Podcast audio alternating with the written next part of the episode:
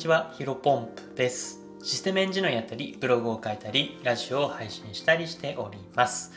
このチャンネルでは、新しい時代を個人の力でコツコツ歩んでいこうコンセプトに、僕自身の価値観や考え方をお届けしていきます。えー、本日なんですけども、権威性には2種類ある。自分で作れるものと周りで作られるもの。えー、こういったテーマでお話をしていきたいと思います。えー、早速本題に入っていきたいと思うんですけども、えー、先日の私のご紹介、あ、ツイートの紹介からさせていただければなと思います。えー、ツイート読み上げさせていただきます。えー、権威性には2種類ある。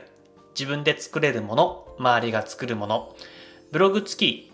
収益100万みたいな権威性は完全に後者なので自分で作りにくいですが、ビットコインに〇〇円投資中は自分で作れる権威性。なので僕は仮想通貨や NFT を8月から始めていますが、ほぼ全財産をつぎ込んでいます。わらというツイートですね。えー、ツイートの内容はですね、あのー、毎度、あの、ちょっとお伝えさせてもらってるんですけども、あの、スタンド FM の概要欄ですね、えー、ノートに台本をまとめておりますので、ぜひ気になる方はそちら見ていただくと、方が、まあ、インプットもしやすいかなというふうに思いますので、ぜひぜひご覧いただければなと思います。まあ、見なくても、あの、今回本題わかるような内容になっておりますので、まあ、ちょっとめんどくさいなという方はですね、このまま聞いていただければなというふうに思っております。えで、本日のテーマなんですけども、まあ、えー、権威性についてですね。で、権威性っていうのは、まあ、その人がどういった実績があるのかっていうとですね、えー、わかるようなものが権威性というふうに言うのかなというふうに思っているんですけども、えー、僕自身はですね、この情報発信、まあ、えー、ツイッターだったりとかブログ、まあ、このラジオとかもそうなんですけども、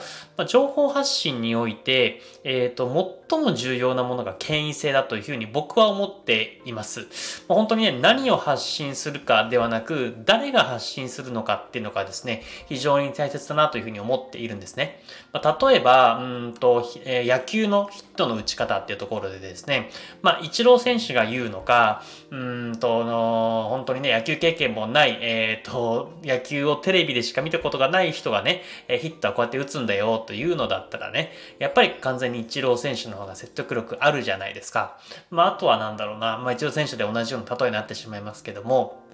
えー、イチロー選手の名言である、え、ー、と、小さなことが積み重ねるのがたった一つの、あのー、と、あ、失礼しました。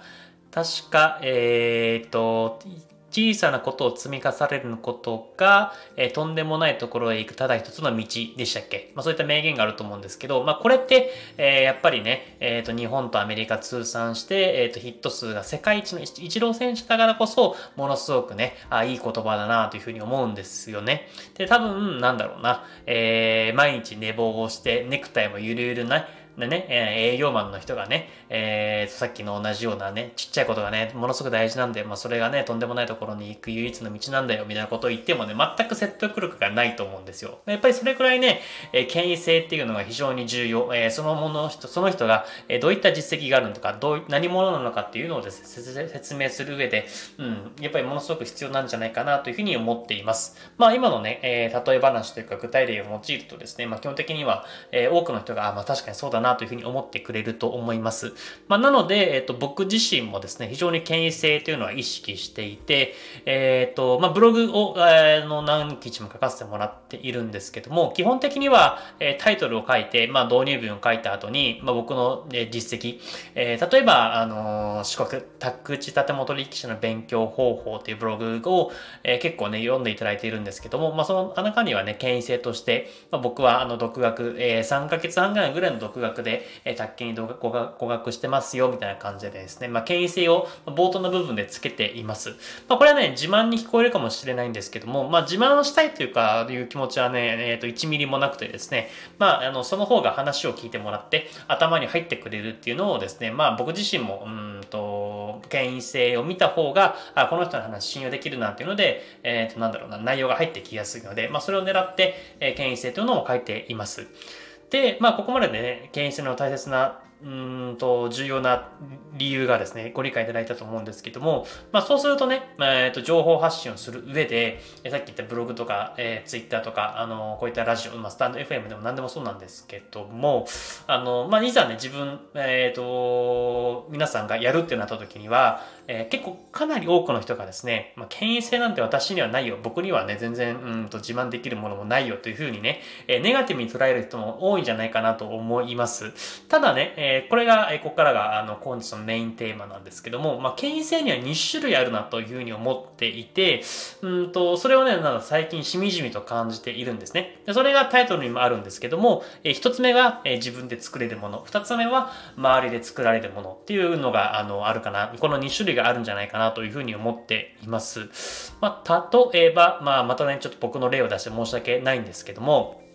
えっ、と、お部屋探しに関するブログも僕結構書いているんですね。引っ越し、まあ、ここの内見するのがポイントですよとか、えっ、と、あと、なんだろうな。うんと、不動産会社の営業マンで、えっ、ー、と、信用できない営業マンの見分け方3つみたいな、えー、感じの、えー、ブログをいくつか書いているんですけども、まあ、そこのところでね、権威性を、うん、そうだな、1000組以上のご案、1000組以上のお客様をご案内したことがあるみたいなことを書いたりとか、あとは、まあ、プログラミング系の記事も多いんですけども、まあ、そこはね、え僕が今現在月収50万円のフリーランスエンジニアとして働いてるっていうのを、まあ、最初のね、えっ、と、権威性を、まあ、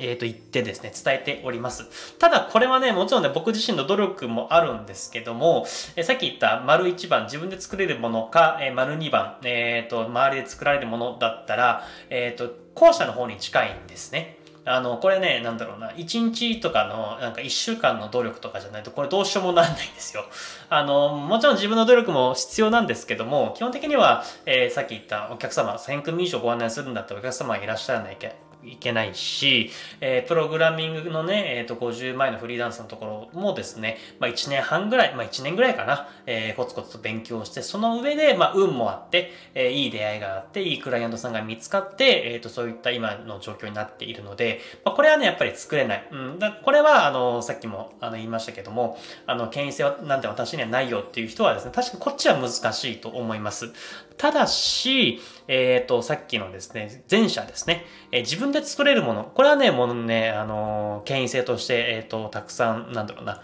選択肢が無数にあるのかなというふうに思っています。まあ、あの、例えば、さっきの追悼のところも話しましたけども、僕はね、8月に入ってから、えっ、と、仮想通貨とか、NFT とか、まあ、50万円ほど投資しているんですけども、あの、これはね、完全にね、えっ、と、1日とか2日ぐらいでできるんですね。もちろん勉強したんでね、えっ、と、これいきなりね、ぶっ込んでしまうとね、あの、初心者だとロストしたりとか、あの、詐欺に引っかかったりとかする可能性があるので、まあ、1週間ぐらいはしっかりと勉強をしてですね、えー、50万円かけたらもちろんかけてもらえればなというふうに思うんですけども、あの、やっぱりここはね、えっと、お金かければ、えー、全然できるんじゃないかなというふうに思っています。で、ただこんな話をするとね、えー、っと、まあ、もし、お金ないよという人もいると思うんですけど、まあ、もしお金がないんだったら、なんだろうな、自分が持って余してる時間を何かに使って、えー、それで解決できるものに権威性を持っていくのがいいんじゃないかなというふうに思います。あと、例えば何ですかね。うんと、最近僕は、あの、ウェブ、学さんのね、えー、ウェブ入門、ま、ま、ウェブマーケ入門教材のですね、レビューを書いてですね、結構700人ぐらいの方に読んでもらったんですけど、まあ、例えばそういったものを実際に買ってみる。で、それも難しかったら、えー、無料のコミュニティに入って、コミュニティのオフ会に参加してみて、えー、コミュニティのなんだろうな、えー、レビューをオフ会のものを書いたりとか、あとはなんだろうな、あの、ブログやってる人だったらご存知な人多いと思うんですけど、セルフバックってあるじゃないですか。えー、あれね、なんか FX の取引をすると4万円お金もらえるみたいなやつがあるんですね。で、それ結構ね、僕やり方わかんなくてググってたんですけど、結構あの、わかりやすい記事を書いてですね、まあ、それで収益を発生させる人もいたので、まあ、そういったものもですね、あの、セルフバックだったらお金かからないので、まあ、自分のね、ただ時間だったりとか、そういったものを統括する必要があるのはあるんですけども、まあ、そういった形でですね、いくらでも自分で作れる権威性というのはたくさんあるんじゃないかなというふうに思っています。まあ、もちろん当然ながらね、えっ、ー、と、まあ、自分で作れるものだか、えっ、ー、と、周りで作られるものだったら、周りで作られるものの方が権威性としてはね、重宝されることもあるんですけども、まあ、全員がね、えっ、ー、と、めちゃめちゃ結果が出せる、まあ、一長選手になれるわけではありませんので、